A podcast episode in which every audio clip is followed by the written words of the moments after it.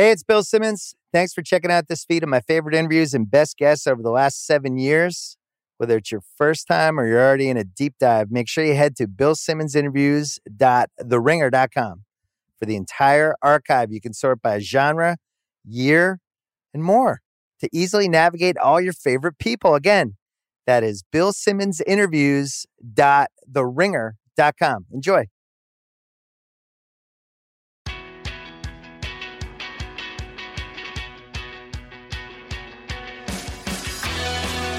You must have been on a podcast, Al. No? I've been everywhere, I think. You must have been. I don't know. I don't know. I mean, I'm sure I have, though. I, I, I turn up from time to time, and and and people say, I, I say, how did I, how did I get there? How did that happen? and then, of course, there's the '70s, which I have no recollection. I have no recollection of.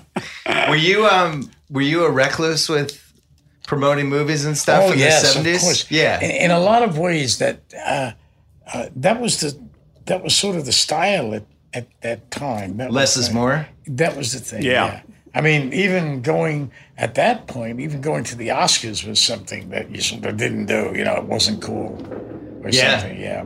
We all followed what Marlon did. You know, Brando you know, led us all to astray. I don't remember um, actors, actresses, no. or directors talking about movies at all back in the uh, 60s or 70s. I don't remember that. just didn't happen. There was But- definitely a more of a mystery back then Well, with also, the stars. I think also uh, back then it didn't matter that much if you went wherever you went. I mean, people either went to the movies or didn't. Today, there's so many outlets Yeah. that it's uh, it does work. It does uh, get people. It makes people become aware of, of the fact that there's a film out there. But in the old days, it, it didn't sort of matter, or at least that's what we felt. That's what I. Well, I sort mean, it, it, because you didn't have many outlets was part of it. Because you know you're not, you know, you didn't have any of the cable channels, there no cable. channels. and there was Yeah. no, uh, there wasn't really the national radio or the way they connected. It would be ta- city by city by city, but it, it, you know, so it's a radically different. I remember different. finally I got to do a television show. I've been I had been a, like a, an actor, known and everything for ten years, yeah. maybe more. And I finally got my first. Uh, I did my first television in, interview on Good Morning America. And I was, you know, so I come out and I sit down and everything is new and I'm just sitting there, you know, all shy and everything and just sitting quietly. And this guy comes out and he looks at me and he says, How could you make such a violent, stupid film? Oh no. That was the opening. And I said, you know, where do you go from there? Where do you go from there? And I just said, well, you know, something. I don't know what I said, but he was a very nice guy, but he didn't like the film. I think he said stupid. He might not have said stupid. He just said violent. You remember it now. I thought it, I Yeah. thought that that was a stupid thing to say, maybe, you know. But I, I, I remember the film. Yeah, just happened to be Scarface. So you know, here we are. right? Scarface is a good example of a movie that means one thing when it comes out, and then takes on this hmm. whole other life, and then takes on another life after that. Now it's been 35 years, and it's like it's this iconic action movie. But at the time, Yeah, it was really polarizing. I'm always fascinated by how movies evolve after they've come out, how they're remembered and dissected. Yes, well, I mean, look, it goes both ways. Some movies that were celebrated that fade away, and there were those that were totally ignored or, you know, re- reviled in a way that ultimately yeah. Well, come well, up. well, not to talk about it, uh, it too much, but I I didn't see it as violence. We didn't see it as violent. Scarface? Yes. you don't forget Oliver Stone Yeah, that, that wrote it. yeah, and it was it was this whole assault on this uh, this this this world that uh, the world of greed, the world of avarice, and and it, everything was uh, uh, operatic in its in its Yeah. in its delivery, and this is what Brian De Palma intended. yeah. So we we didn't think in terms of because you know some cover- commercials are more violent than that film. You, I mean, you have to say the violence was I guess, was uh, subtextual or something. It, Well, it, was ran, it ran through it, but it was operatic. It was as operatic. opposed to something that would have been, you know, uh, that's more sort of more humanistic. So That's that right. something that would occur, That's you know, right. you would, you know, that that was violent would be perceived. it this was was, like over the top, machine guns blowing up the buildings and the thing. I mean, it was, you know, out There of was that chainsaw shower scene. Was Well, we don't, we don't want really- to talk about that. yeah. uh, like I look at a movie like Rain Man and Hoffman won the Oscar, right? But now when I watch it all these years later, it feels like like Cruise had the harder part. We did. I mean, and But and I don't Dustin. think people realize that in the moment. Dustin said it at the time. He said, you know, Tom's got it because Tom has to push it all along. Otherwise, Yeah. I'll just keep looking up at the lights on the ceiling or whatever. I mean, so Cruise had to push it all the time. Come on, we're doing this, we're, and, he's, and and we have to find ways so it doesn't be He seen was great. Too, repetitious. he was great too in that film. Cruise. yeah, Yeah. Cruise was terrific. But uh, I remember uh, Dustin acknowledging it while even while we're shooting. So what happens is Dustin ends up with you know the flashier role, the Yeah. character we haven't seen. But Tom's work was really very very strong. well, because he's playing an asshole, but I have to like him by the end of the movie. Exactly. Which is pretty much the hardest. Yeah. He's a to very play. good actor, Tom. Yeah. Cruise. Yeah. What uh, what movie did you make over over the I don't know at least twenty years old that you feel like is underrated compared to how it was perceived at the time? Do you have one? I'd have to think about that. In a few minutes, it'll come to me. Okay. I You can deal with 50 Jeopardy years. It's hard, hard to deal with 20. You know, you have to then divide. and I mean, we did one uh, that was really not seen because Oh, the, the that's- that's distribution company went basically disappeared, went out of business when we did the humbling. And Al, you know, playing this aging actor towards the, at the end of his career, based on a Philip Roth book, it was, I think, is a spectacular performance and a real look into uh, the, the mind and soul of an aging actor trying to deal with the reality that he's surrounded by. Uh, Yeah. I thought was, you know, and the very few times we ever showed it in terms of a couple festivals and had, you know, terrific response, but it was never seen in America. When you say it disappeared, what does that mean? It was never had a distribution. I mean, we played like a couple theaters in the country. But now we have forty thousand streaming services. Like it do, feels like we has to- we but- could revive it. Well, I mean, at some point, it, maybe it'll get picked up, but up until now, it's it's really not been on those services, or uh, you know, it's basically you can do something, and we look, we did it for a million nine, one million nine, and shot half of it in my house. I mean, so it was about as kind of a homemade movie as you're going to do, and we did it because it, it, it seemed fascinating, and we had a great time doing it. Yeah. I thought, you know, Al's work was spectacular, but it, it's it's a completely overlooked piece at this point in time. Did you guys hit a point in your careers where you're like, I've done just about everything that I thought I wanted to do X amount of years ago? What what now? I remember one point in my career, uh, I, I, I, I quit. Yeah, you films. quit in the eighties, basically. Yeah, for about right? four years. Yeah. People were worried about you. They didn't know what happened. Yeah, people in the park would say, "What happened to you, man?"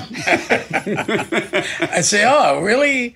You know, I, I I didn't know I didn't know I was gone from anywhere." No, man, do a movie. So I said, "All right." So I got a couple. I got encouragement. But what happened to me was, at at that point, you kind of reassess things in a way. I had uh, multiple failures, and I was feeling somewhat. Uh, at, at odds with. Um, this has happened to me several times in my life. When I was younger and an unknown actor, I had a similar thing. And, Yeah. yeah, happened to me, and I just needed to get revive something in myself, whatever it was. So I took to uh, uh, making my own stuff and spending my own money on it, which is not a wise thing to do. But there I was. And shortly I became broke and had to go back to films. but I started making my own stuff, editing and discovering another another perspective on film. So so it was fun, but sooner or later I had to I had to go back to work. And I, I think I revived with uh, Sea of Love. Sea of Love. Yeah. I don't know if That's a good movie. I saw that in the theater. I Yeah, like that yeah, movie. yeah. Yeah. Harold Becker did a really good job, and Marty Bregman produced it. So I was uh, I was back, and uh, as it is, you know, you, you you go through all these stages, but but I don't sort of want to do anything anymore that isn't uh, that I'm connect that I'm not connected to, in some way, and so I can feel the energy to Yeah. do it. You get the energy from the, the excitement. That that's uh, But you're one of the few actors that keeps going back to stage I too. go back to the theater. Yeah, you know, not necessarily Broadway, but even other things Yeah. where you've d- done work you wanted to That's do. That's right. I recently did something uh, about Tennessee Williams at the end of his life, which is interesting. Yeah, I do. I have the theater because I started in the theater. Yeah. So it's sort of like uh, I, I'm- my, a place I'm most comfortable. Although I've learned a lot about films, I work with Barry all the time. I, Yeah. I'm always constantly calling him up and saying, "What are you doing next, Barry?" Why do you guys get along so well? Uh, from from me, I think it. Look, I mean, you, you do films, but you want to be able to. f- You, you there's certain themes that are interesting to you, you know, and and in terms of an actor, there's a certain kind of courage to what Al will will do. That he'll try something as opposed to I don't know if I should do that if that's you know what I mean he'll, he'll just try we'll keep playing around with things Yeah. and some things will evolve out of that. Maybe that it wasn't right, but maybe this, there's another little clue to something that'd be better. So there's an interaction, and it's kind of like you know there isn't an absolute to anything you do in terms of film. You could do it this way and this way and this way. So sometimes we'll, we can really play around, and, and I think we enjoy that experience. Mm-hmm.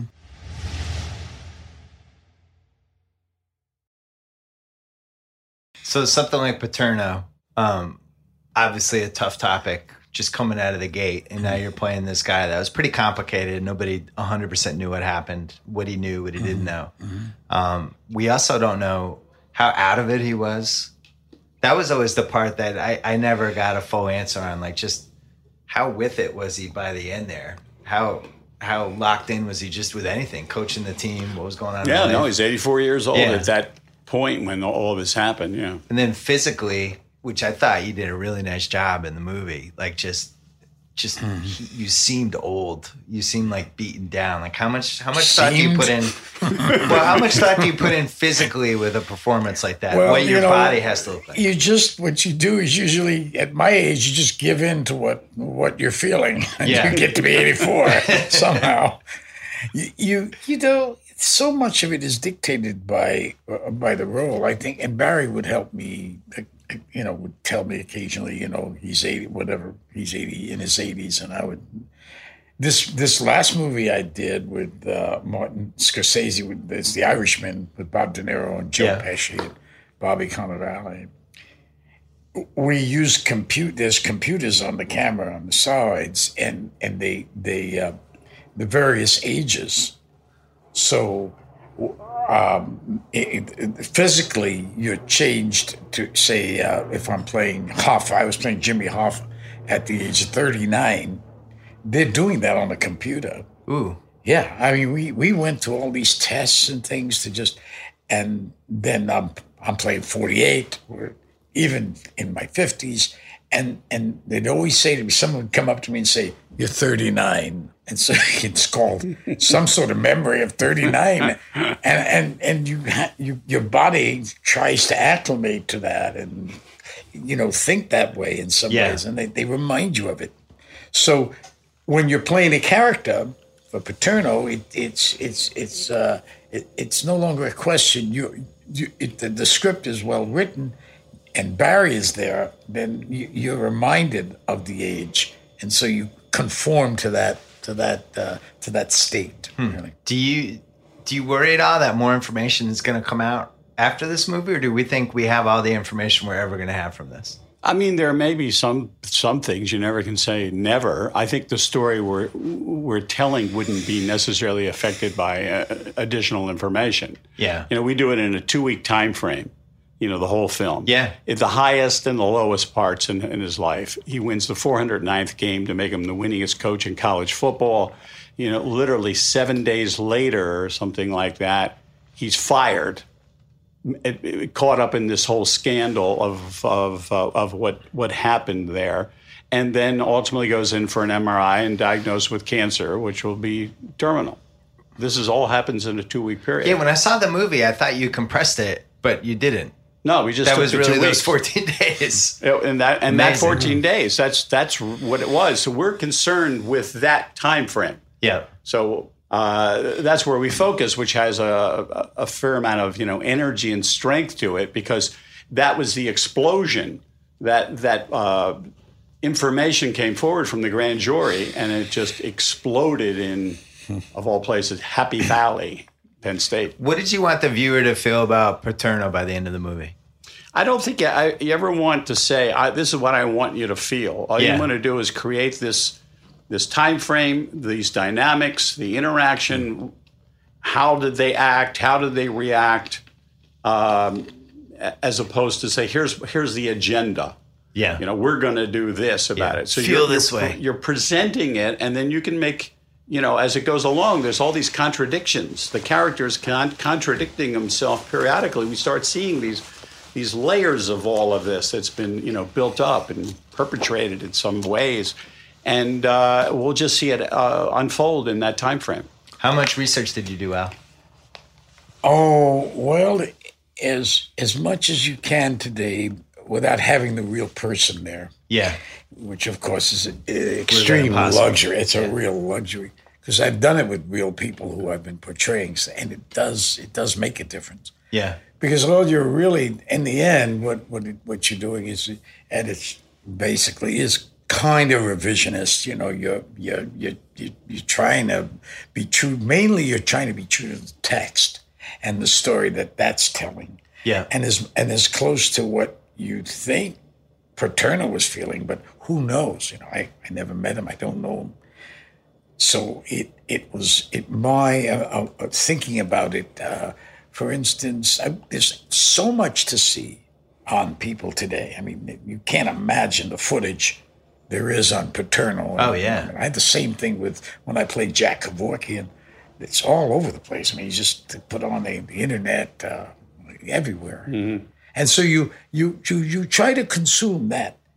And there's just so much you can get from it because it's interviews, and usually people are somewhat on on guard. Although I thought that Jack Kevorkian wasn't on guard, he was just uh, you know much more. But but but Joe Paterno was somewhat in a, in a formal situation usually, you know, and even a couple of things that are in the movie we saw uh, on, on on tape, Right. And we we literally just imitated the scene we saw on tape Yeah. but also too the, the, the fact that you take what's there circumstance situation and you and you and you try to you you consume it in some way. His uh, his state his finding out about uh, you know the situation and what he's going through which is the the, the kind of denial of it the the, the, the depression from it the uh, the various emotions he goes through to cope with what he feels first is an unjust accusation and then starts thinking is it you know and, and has this sort of uh, um, It was like a Conflict. reevaluation of some, A of, the, of some of, of- the of things that were said in the past. And he's doing those old guy cliches that people do when they don't want to admit they're culpable. Yeah. Like, what was like that breakfast? What was the breakfast line that he keeps saying? Uh, how do I know? I can't remember what I had for breakfast. Yeah, I can't remember what I had for breakfast. And yeah. The lawyer's like, you can't say that. Yeah, that's makes part of the like denial. That's right. Yeah. and, Right. and and also it's is this the sense of guilt starts to move in Yeah. and that is upsetting Yeah. and and then questioning is really especially for a guy like Joe Paterno. I would think knowing football and knowing what I played other coaches before. I mean, I I, I I've been I've been playing football coaches, so I, I to understand that what it takes to be a leader of a team and to make those plays and to and to think about that uh, what's what's uh, required of you just to go out there on those Saturdays and play and play football Yeah. is, is so consuming. And in the midst of that, to have this pressure on yourself and this conflict, and these concerns, and and these uh, actual, uh, actually, he just uh, he learns things about himself. Well, Yeah. and, and one of the things I think is interesting, it's not like he's being questioned by media people, which he which he doesn't do. No. But the idea that he's being questioned by his own family, yeah, that's right. that that I think is interesting. And even his wife a little bit. You're getting the sons going. Well, then, Dad, what happened when you saw so and so? Or the daughter saying, "Did you talk to the boy?" Yeah. And he's saying, "Well, I didn't do it." You, what do you mean? No, who talked to the boy when she's trying? So what happens is, I think it makes it more intimate and more personal, rather than uh, you're talking to some reporter. You know, I mean, this is the his own daughter wants to make sense out of it. This is her father that she reveres, but she's asking questions, and so were the boys, and so is the wife, which makes it a, a more, I think, an mm-hmm. intimate in those sections that has, I think, are, are that that vibrate and in, in, a way that I think is more uh, compelling than is just talk to a reporter about something. One thing that struck me watching it is this was was this 2011 or 2012? It was like six, five, six years yeah, ago. 12, um, I think. And I think as the decade has gone along, some of the red flags and the signs we're just better at as yeah. as a society of being like, wait, that doesn't look right. I, th- I think there was more benefit of the doubt back then. And even if you see something like the gymnast scandal that happened this year, which had a lot of the same beats, right? What's going on? Why is this? Why is it going this way? These people have spoken up. Don't listen to them. But here's the add to it. Uh, we don't know much about that guy yeah. in terms of his principles. But Joe Paterno was known as not only this great football coach, but this man who believed in education. Yeah. He believed in the humanities and the integrity of it all. And that was one that was the signature of this man, this great humanitarian slash coach. Yeah. And so that fall from grace is quite the fall. Uh, not to minimize what happened with the, the gymnast thing, but he, he didn't have that persona. There was that one person. Yeah. yeah, yeah. And he even says at the end, there's a line where he says um, something like, "This is everything I worked for. It's just gone. Yeah, that's it." Yeah. Um, you said you played a football coach. I did in a, a film called Oh, Any, I'm, I'm Any aware. Oh, I'm aware. I'm aware. Um, I would say you probably that that I mean they're playing that at basketball games, that speech, oh, yeah, all that stuff. Speech, that movie took a life of its own. Yeah, yeah. Um, Hey, this this seeing you coaching a football team got me excited for any given Sunday too. I think we can make it work. Sequel? No, uh, a, a, sequel. That's a good thought, Barry. Jamie, Jamie Foxx is coaching now, and you're like the GM. I love it. Oh, you see that? Oh, easy. It is to write these things. That's it. It's good sketch. I, we did a podcast about that movie a few months ago because one of the things that's really interesting about it comes out in 1999 and a big theme of it is concussions, painkillers, um, yeah, all these things that are wrong with football. And then not till ten years later did the NFL even admit that right concussions were even maybe a That's link true. or a bad thing. Meanwhile, it's a major plot line in any given Sunday. no, and it, at that time, is, no one yeah. took, thought about it. It was no. like, oh, I don't know. It's not it's some, you know, it's like a it's funny how we don't. Some things. Well, they kept saying this is Oliver Stone again. Yeah, it's Oliver Stone being crazy. Yeah, so you don't crazy. pay attention yeah. until all of a sudden you pay attention. Right. You know, it's it's odd. The things are there, and we just don't respond. Yeah. What do you think is going to be the reaction from the Penn State community to this movie? I don't know. I mean, I think we try to present a uh, a pretty good look into it all. But look, I mean you, there are people that have certain opinions, and you realize sometimes you're never going to change someone's opinion. Yeah. Sometimes you can say whatever you want, and they'll go, "Yeah, but," mm. you know. So there, there's an emotional connection. I mean, to think about, there was a riot.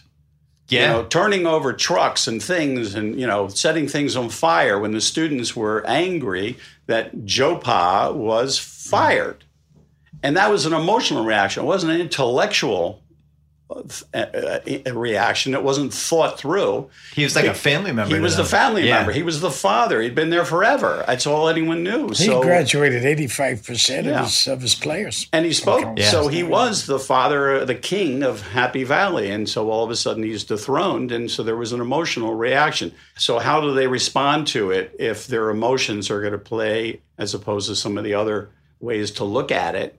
In, in, in the cool light of the day. I don't know. When we were doing 30 for 30, we would always talk about is this a documentary? Is this better as a sports movie? Is it better as a short? Is this anything? Like we're always trying to what what's the best context for this? This easily also could have been a documentary. And it's one of those meaty content topics mm-hmm. that it's like it could go this way in the right hands or it could go this way. What did this in you, when you were developing it have to have as a movie that would separate it from a documentary? Well, I mean, a, a documentary is trying to tell the sequence of events and the car and the people that were in it. This is more of an, uh, a human drama that's inside of it. Right.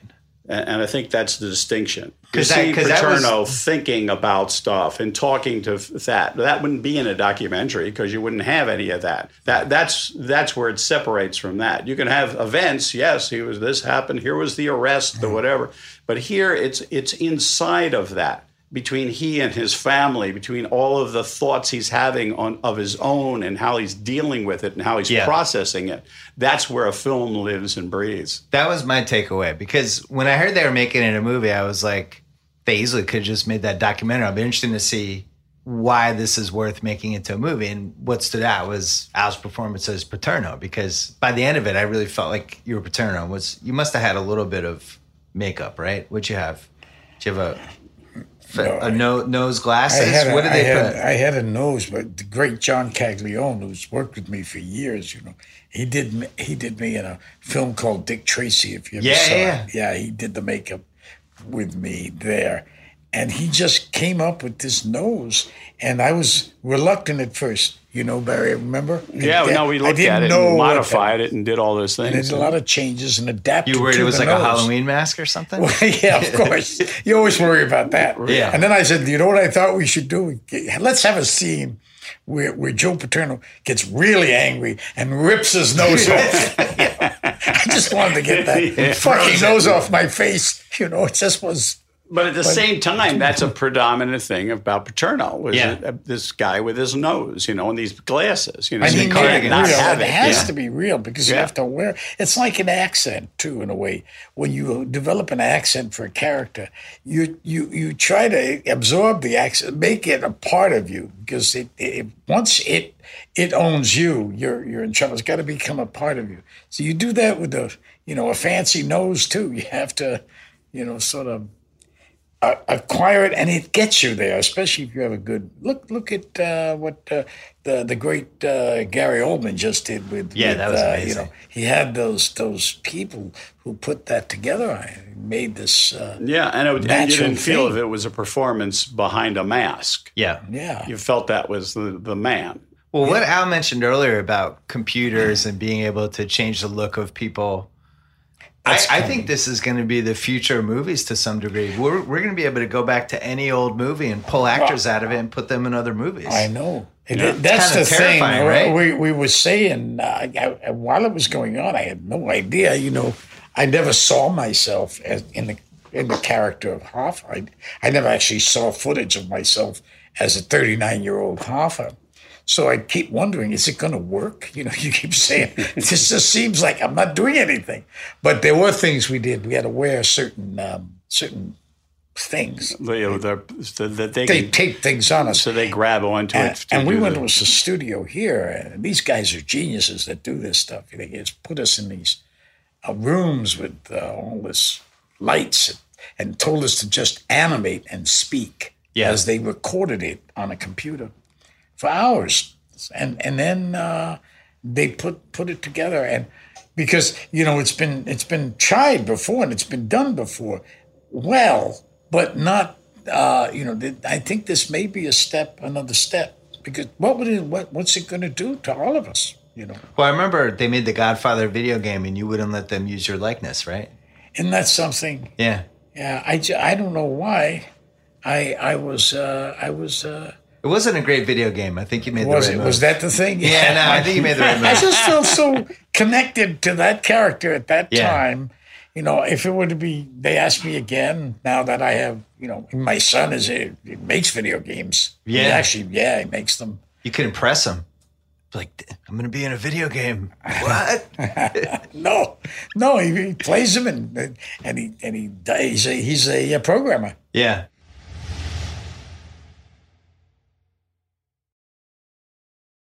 Well, I wonder, like, 20 years from now, somebody, like, or maybe 50 years from now, somebody will just be able to take all the footage from the Godfather movies and turn it into a mini series and have all these different plots that we Well, didn't we've even talked And- about that. Yeah, I'm I don't know whether that's I like that or not, but well, it's I going to don't know. happen. It's going to be part of something or other, you know. Yeah. I mean, because it's it's you know it'd be like um, the way the studio system is. It would be like you say, well, this is about this uh, this man and this woman or whatever, and then they're trying to make sense out of it. But then, then if you say it's um, it's Thelma and Louise, oh, you know, what I mean, it's like they need some identification rather Yeah. than to imagine it. So uh, the recycling that goes on is because they know it, and since it existed, it can exist again, as opposed to something which is wholly original. It it gets lost in in the the corporate sensibility. So it's very hard to make something that is really original. But that's where the benefit of what's going on now in terms of this whole thing with streaming video or HBO is they have to work in a different place. Yeah. So they, they don't compete by trying to do Wonder Woman, etc., although they'll touch on it, obviously. But they can do these pieces like Paterno that a studio now doesn't do. You know, it's it's it's it's it's something we could talk about for days Yeah. about the the pros and cons of that, and and especially when I grew up with the uh, the structure of a film. Usually it was two hours, and things happened. It peaked, and then it went into an, a a place, and then it resolved, and boom, you were left with uh, the experience. So that's changed somewhat in the in the in the in the in the cable Yes. shows. As a matter of fact, Net Netflix produced uh, Irishman. Yeah. So so when it when Irishman comes out, which I would imagine is going to be longer than two hours. Uh, But it's not a miniseries. it's not a miniseries, so it's not made for that for that thing that that stretches out. So that's another thing I, I like about HBO is they do they but they do miniseries. They do too. Oh yeah, I, I, I mean, but that's I why like you the see format. nowadays in terms of the awards and things, it's all confused in terms of uh, if you take the Emmys, because the Emmys don't know what to do now. So a miniseries and a film are in the same category. I actually think you- they. that didn't quite make sense. I think they should redo the categories. Yeah, it's I think it's much harder to do right. a 22 episode show than a seven in some ways. Because if you're doing 22, they you can only hit a certain level of quality doing Tonally, 22 in a year. yeah. tonally. Yeah. You have great actors, great scripts. Uh, directors are good. They're they're not working in the, with the size of a film, but tonally, it how do you it keeps re- you know what I mean? It's it's it's the same thing, but it's changing, but it's somehow It's like very, a third form. Yeah, Yeah. that's Yeah. right. So It's I- another. It's a an, another way to do it. It would be like saying, well, we can do Casablanca in in a long form, Yeah. but it'll ha- it'll be different because you're you have to expand it out. I mean, it's di- it's a different form. you as an audience are are, are, are, are are going through different things when somewhere in the, in the back of your mind you know that this isn't it it's going to keep going and it's going to you know so that you get a chance to see it again or whatever but that changes your uh, I, Well, I we haven't wonder, like, figured think I haven't about- been able to articulate it but there is something No, I know what you mean. it, Like you know? 50 years ago, Godfather is a successful book. And people are like, oh, who's getting the movie rights? And then that was during that era when they're buying books and turning them into movies. And it Mm-hmm. Was clearly going to be a movie. yeah 50 years later, somebody might look at that as a 10 episode Netflix series. Oh, yeah, well, that's that's what we were 300 saying, million. Barry. We were dollars. That's right. They might not even think of it as a movie. No, exactly. no Yeah. That's the thing I don't know if that's a better or a worse place to be. Well, it's a different. more, it's definitely just different. it's adjusting to that kind of thing, you know, both as a, as as someone involved in making those, and also as a, as an audience. Yeah. I asked you before we started taping how it's changed just to have all this stuff that you guys both have done available. You know, like if you think like in the 90s, cable takes off, there's all these movie channels, and you see some stuff you've done is on over and oh, over yeah, again. no, but not- now you have Netflix, you have Amazon, you have HBO, you have um, all these different Hulu, all these different places. Yeah. And like Right. Netflix bought the Godfather trilogy, I think in January. And it was just there it was. And it's like, here, here's the Godfather. Knock yourself out. All three, all three, watch whatever you want. And that's just where we are in 2018. Yep. Wow, Your stuff is just there all the time.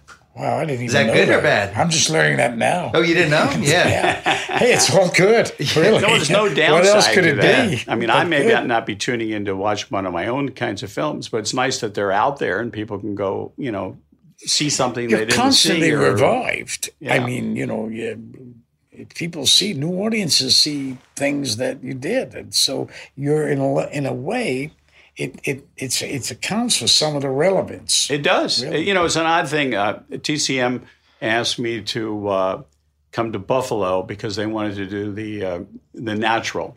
Yeah. in a, in a theater in like a thousand seat. And I said, oh, Why okay. wasn't I invited? This is bullshit. I, I love saw the movie. natural in the theater. And this was in the a theater. great They're thing going to that in the was. theater. So I go up there, you know, to go do it. And I said, uh, you know, is there you got any people are going to show up? And he said, what do you, you know, we when we put it online, it sold out in ten minutes. I said, you're kidding me. So, and, and the reason is not because people remember from then, because it's been running Oh yeah. and so people like have seen it over the years, and so they have this special presentation where we showed it on a big screen in a, in a theater, and that's because it, it things stay alive and run. You know, uh, in the in the old days when a film came and disappeared, that was the end of the film. You know, nobody would see it again. That was the end of it There's, until TV came along. there's not a month that goes by that I don't see a film, one film or another, that I missed somehow or Yeah. it was done a hundred years ago. Yeah. And there you see something and it's extraordinary and you, you, you it's very, you know, it's like novels or something you see over again. I saw the other night uh, uh, the Leslie Leslie Howard and uh, uh, in, in, in Norma Shearer uh, in Romeo and Juliet. It's just there, you know. Wow. You see this fantastic thing, and you just turn on uh, TCM, and there it is. The natural is a good one because there's certain parts where you go in and you're like, oh, all right, I'm staying. There's I'm gonna ride always this out something. for. there. Oh, Roy's in the hospital. All right, I'll stay. I'll, I'm gonna, I'll wait till he gets out. And then Godfather's another one where AMC will just be like, we're running The Godfather all day, yeah, and then tomorrow we're running again, and they'll they'll do a whole weekend mm-hmm. based on this movie that came out 46 years ago. yeah. It's really insane. People will still watch. no, you have over no idea. You- it's one thing you don't know. You don't know what lasts. And The Godfather would be an example of something that just goes generation to generation to generation. And there, you know, I mean, who would have known when they made, say, you know, Casablanca or you know, uh, Citizen Kane or Grapes of Wrath that they're going to hang around, you know, sixty years later, seventy years later. I mean, Yeah. and they do. You know, it's it's it's that that's the exciting part because in, in some way it's like you're you're doing something but you have no idea how it's going to connect you may think you do but you don't No, and you then the don't. longevity of it is beyond anything you could ever imagine If they remade The Natural now, I think PEDs would be a storyline. People would be wondering, what's going on with this guy? Why is he Why is hitting 450? how did he knock the cover off the Yeah, what, what's happening? We got to drug test this guy. Um, I have one random question for you. yeah, So you do Heat, yeah. and you have the famous scene with De Niro. Our whole staff loves Heat. Heat's like Heat's has Oh, aged very nicely. It's like a nice That's bottle of wine. It's one of the classics. Um, how many takes for that scene? Because there's a whole internet conspiracy theory that they filmed your scene and he wasn't there, and then they filmed his scene and you weren't there. I think you were both there. Yeah, You were both there. uh, that's what Michael did. Uh, uh, Michael Mann, they, they had two cameras. Two cameras, but you're Yeah. both you're looking at No, each other the whole time. we were right there together. Okay, yeah. so I just wanted to end that internet conspiracy now, because over the years it's been like, no, no, they shot it. It's a, it's a stand-in for the other ones. No, at least that's what I recall. You'd have to ask Bob too. I mean, get get verification on that. No, it's for sure. I know that's for sure. Okay. Yeah. I mean, that Now- was a big now- moment. That was like On two of the waterfront- guys on going the head to waterfront, head. apparently they weren't together in the taxi Man, the taxi scene, Seriously? Marlon and, and Rod Yeah. Steiger. Yeah, They were they were for the two shot, but the singles they were uh, it was done. Uh, Brando's side, uh, um, Steiger was you know off camera for it, but then when they did Steiger's side, I think Brando was seeing some psychiatrist or something, and he'd have to leave went at a certain point, he had and to they leave. shot it separate. Well, you know, with Marlon, and I remember that story, and and I remember I was a young actor doing the scene with Marlon, and it was to do the um, some scene in the hospital, and I remember thinking, well, you know, because he was, you know, a real icon to me and an inspiration to all of us, and this, and me especially. So uh, I, I, I, felt I was better off not having him there because because I could relate to some image I had of what, whoever my father, whatever I was thinking about at the Yeah. time. But here it is. He said, Marlon wants to stay to be your off camera. Uh-huh. And I thought, how do I get out of this? There's nothing I can do now. I thought for sure he wouldn't be there because I had heard he wasn't there for Steiger. Oh, wow. But he was there for me. And I thought, oh, no. So I just said, oh, go with it. You know, and did the best I could.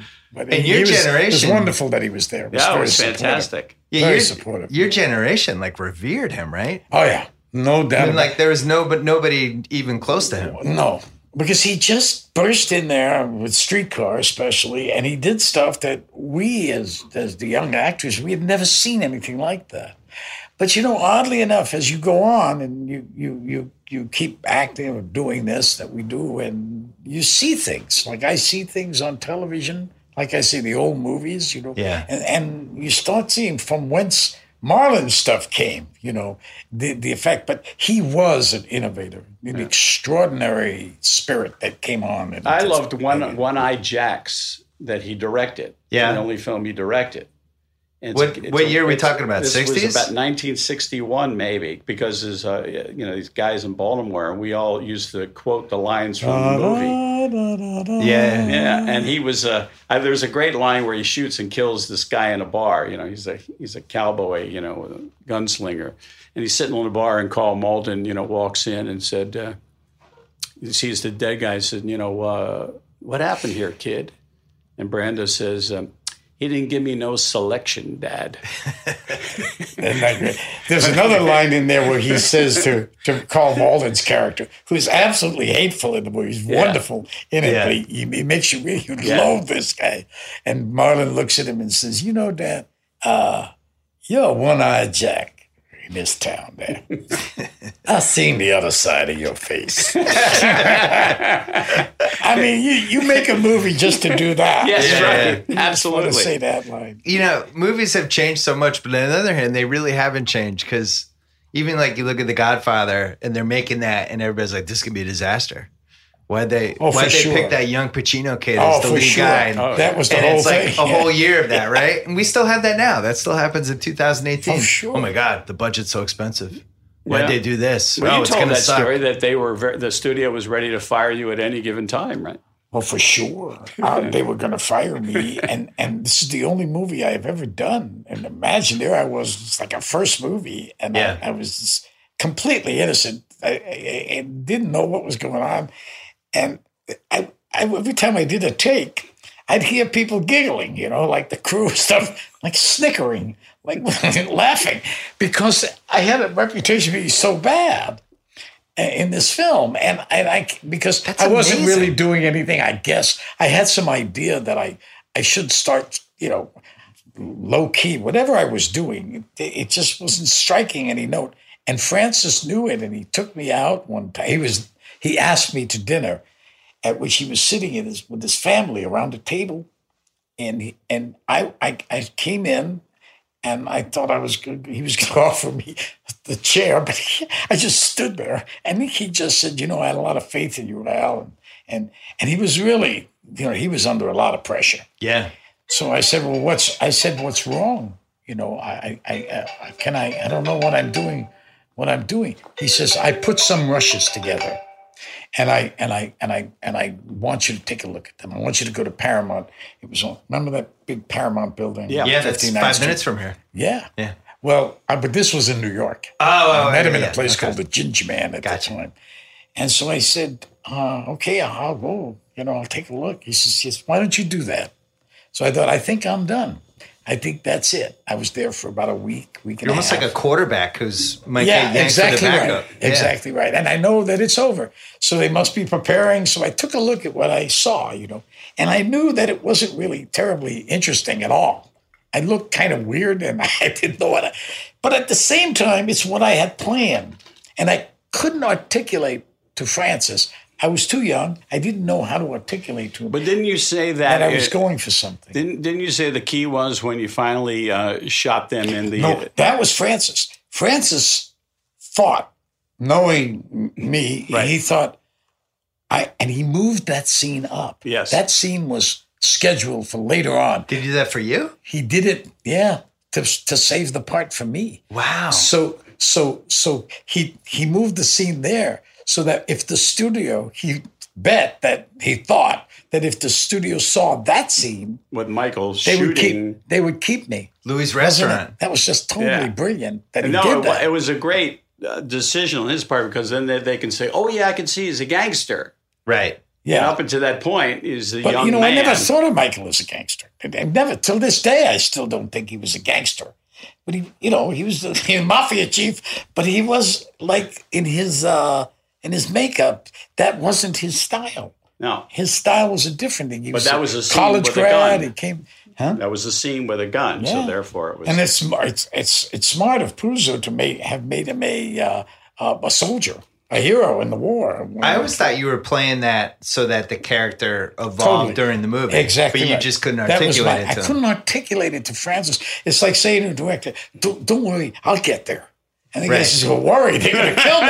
They're going to kill us all. Uh, the, the studios are going to stop the picture with you. We can't trust you." You know how a director will say, "Trust me," but you see, that's another thing I wanted to say with Barry. Yeah. I just trust him, so it allows me to do so much because I know that he's uh, he's going to make it and he's going to tell me things that are going to and that's i think you really need that when you when you work in a in, How, in- how many years did it take to learn that you had to have that trust to get to where you wanted to get as an Oh, actor? years years. And and even now you just you know because you're very exposed as an actor. Yeah. and uh, you you you you really and I found you know Barry and a couple of others that I I would really I could do a, you know I could just do anything. I I got a feeling that I I trust their sensor Yeah. I trust their their sensitivity They'll tell you to dial it back, exactly right ramp it up, whatever you need to do. How long did it take you to learn how to delegate to the actor, but kind of massage him anyway,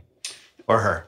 Well, I, I'm. It's a good question. I, I think because I, I was in, I, I spent two years basically every day with this acting group Yeah. and, and a lot of improvisational stuff. You'll I- throw I- yourself in a movie every once in a while. a couple times, if reluctantly so. I really don't like it, and and I was in an acting group, and I didn't even want to act then or Yeah. do any of that. But I did early on realize that the if I can, if you- can have an actor sort of do it without saying do this, try that, try that, and all of a sudden there's so much, there's too many things to think about, as opposed to just nudge it, nudge someone this way and that way. We're going to get the most uh, kind of interesting behavior. That that that was what I was always looking for. That I just believe it. it is interesting behavior, and then you can modulate it this way or that way. But if you say when you come over here, stop here, pick up the glass, go over here, and there's too many things to think about. We have to sneak up on it so that it all feels sort of organic. And, and that was maybe the first thing I thought about. That's So- that's that's a lot what Sidney Lumet did. See, I did those earlier films like Dog Day, Serpico. Yeah, oh Sidney yeah, Lumet. classics. And, and what he would do is he he had a way of he says, you know, direct is direct. I direct. And it's sort of like you go in the bank, you go here, you do this here, you turn around here, then you do that, then you do that.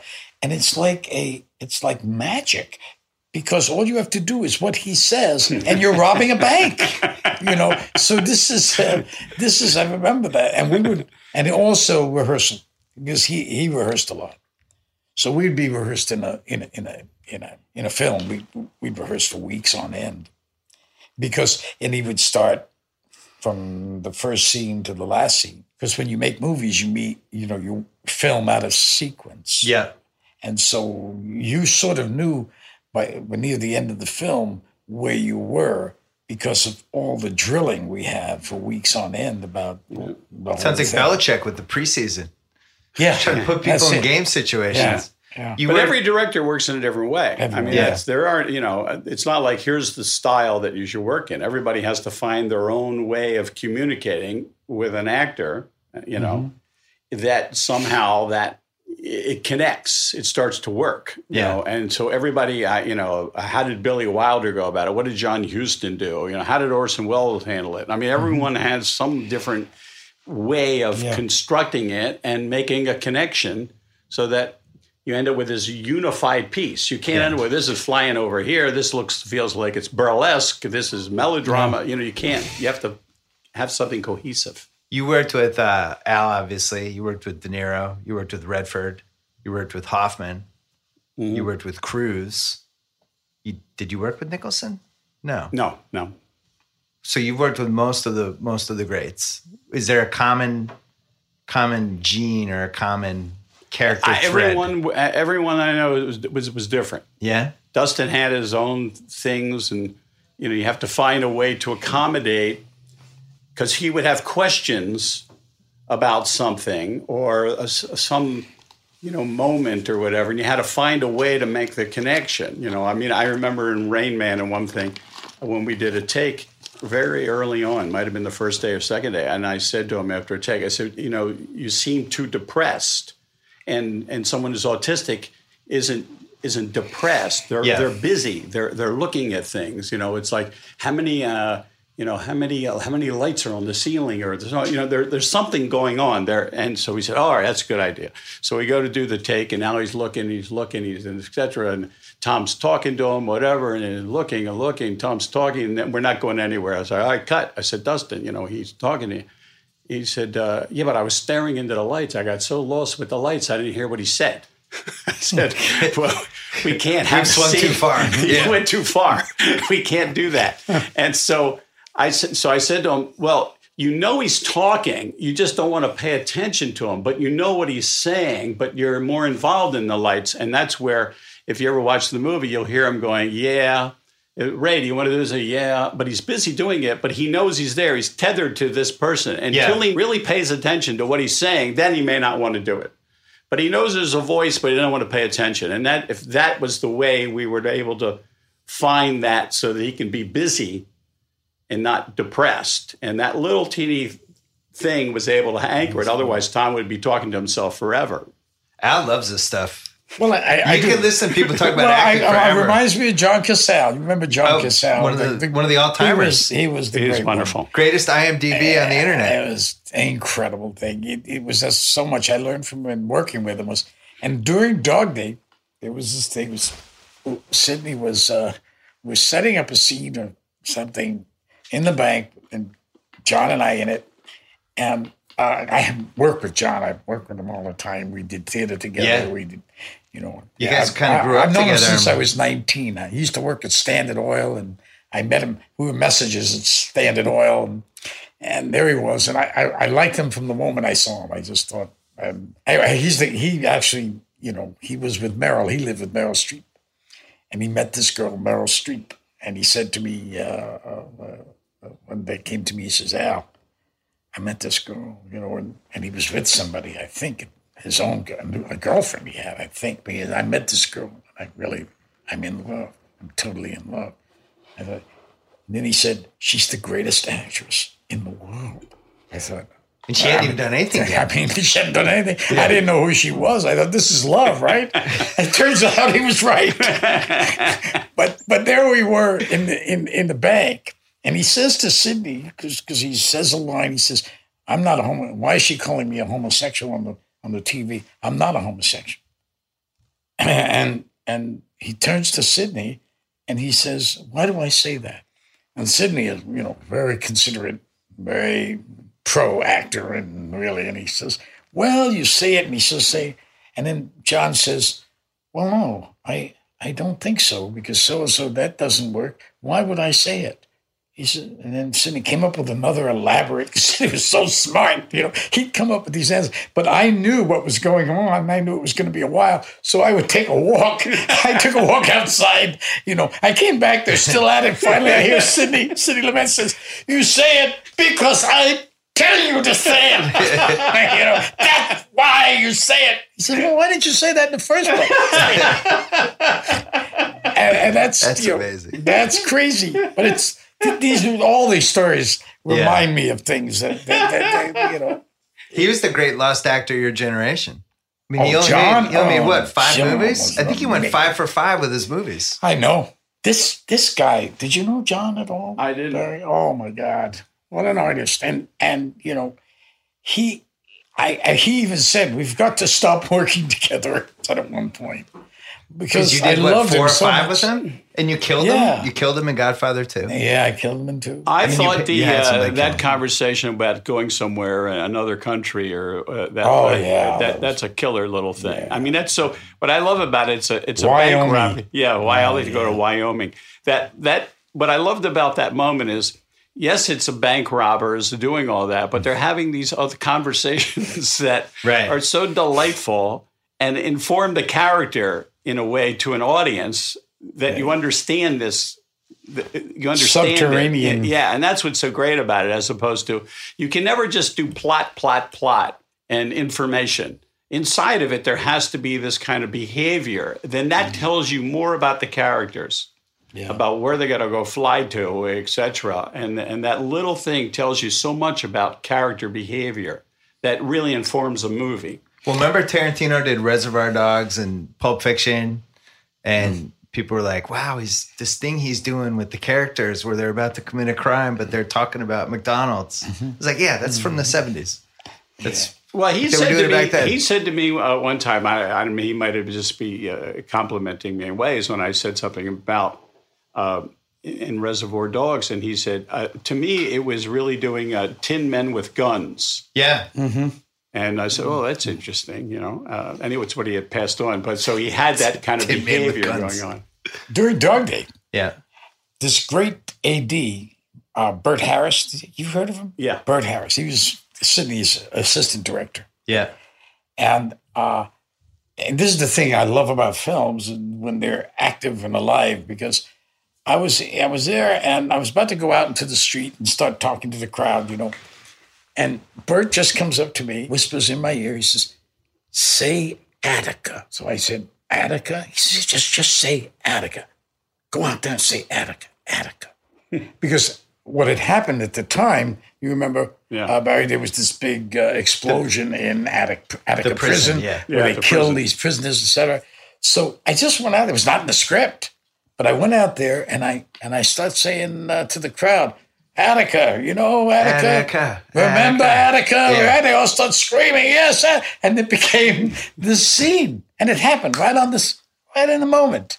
So that it's that kind of stuff that you keep your tentacles out for that. That that somehow, if that uh, gets in the air, if that that antennae is out there for something that can happen, and and uh, it it's harder sometimes when you don't have the time or you haven't had the rehearsal time so- because you're trying to get through the day Yeah. you know but that that's the, the general the, the kind of thing that can happen Well, those things that catch on. That, that, yeah yeah. i mean that audience those extras all those actors and people out there they didn't know about it they just started going when they heard attica and then sidney incorporated into the into the film but that came from an ad Wow. a very smart guy by the way very film yeah. uh, high film IQ, and and he would say other things to me periodically. Just so there's there's in that there's a kind of freedom uh, when you know you, there's a looseness on the set with Sidney, always. When you're doing the natural, did you make up anything up on the fly? Um, yeah, I mean, there's a, as I remember, there's a scene between um, Farnsworth and Brimley. Because, you know, you see, see coaches sitting in an afternoon Yeah. while practice is going on. And they used to, because they knew each other so well, and they were they were doing. Um, he mentioned he'd start to hum a song, and he'd say, "That's uh, you know, uh, blah blah blah, the name of it, whatever." And and I said, "Why don't we like shoot that? Let's just make. Why don't we just shoot that? It's like a lazy afternoon. You know, they're having practice, and the two guys there, and so." They did that where they do like name that tune. They're Yeah. humming it and they're mm-hmm. having a good time with one Or I just put the camera on a sh- shot for like five minutes and let them just do whatever they did and mixed it into the film. Yeah, that It's movie one of the things that jumps out at me that I can remember off the top of my head. that movie has some good just what baseball is like day to day Yeah. moments in it. Because you want to put a little in the there, laziness of and it at the same time you got this extravagance of you know hitting a ball into the towers and Yeah, yeah. and all you know that that that aspect to it. But there is this little intimate moments that you try to find in in anything because I think it somehow it, it, it allows an audience to connect to inside of the characters. I once in 2001 I wrote a column trying to figure out what Roy Hobbs' stats were that season, and based on all the hits and his slumps and all that stuff, I think I had him at like 390 with 45 homers and Oh, yeah? two thirds of a season or something. he definitely was good though. Uh, this was great. I really enjoyed this. Thank you guys. Yeah.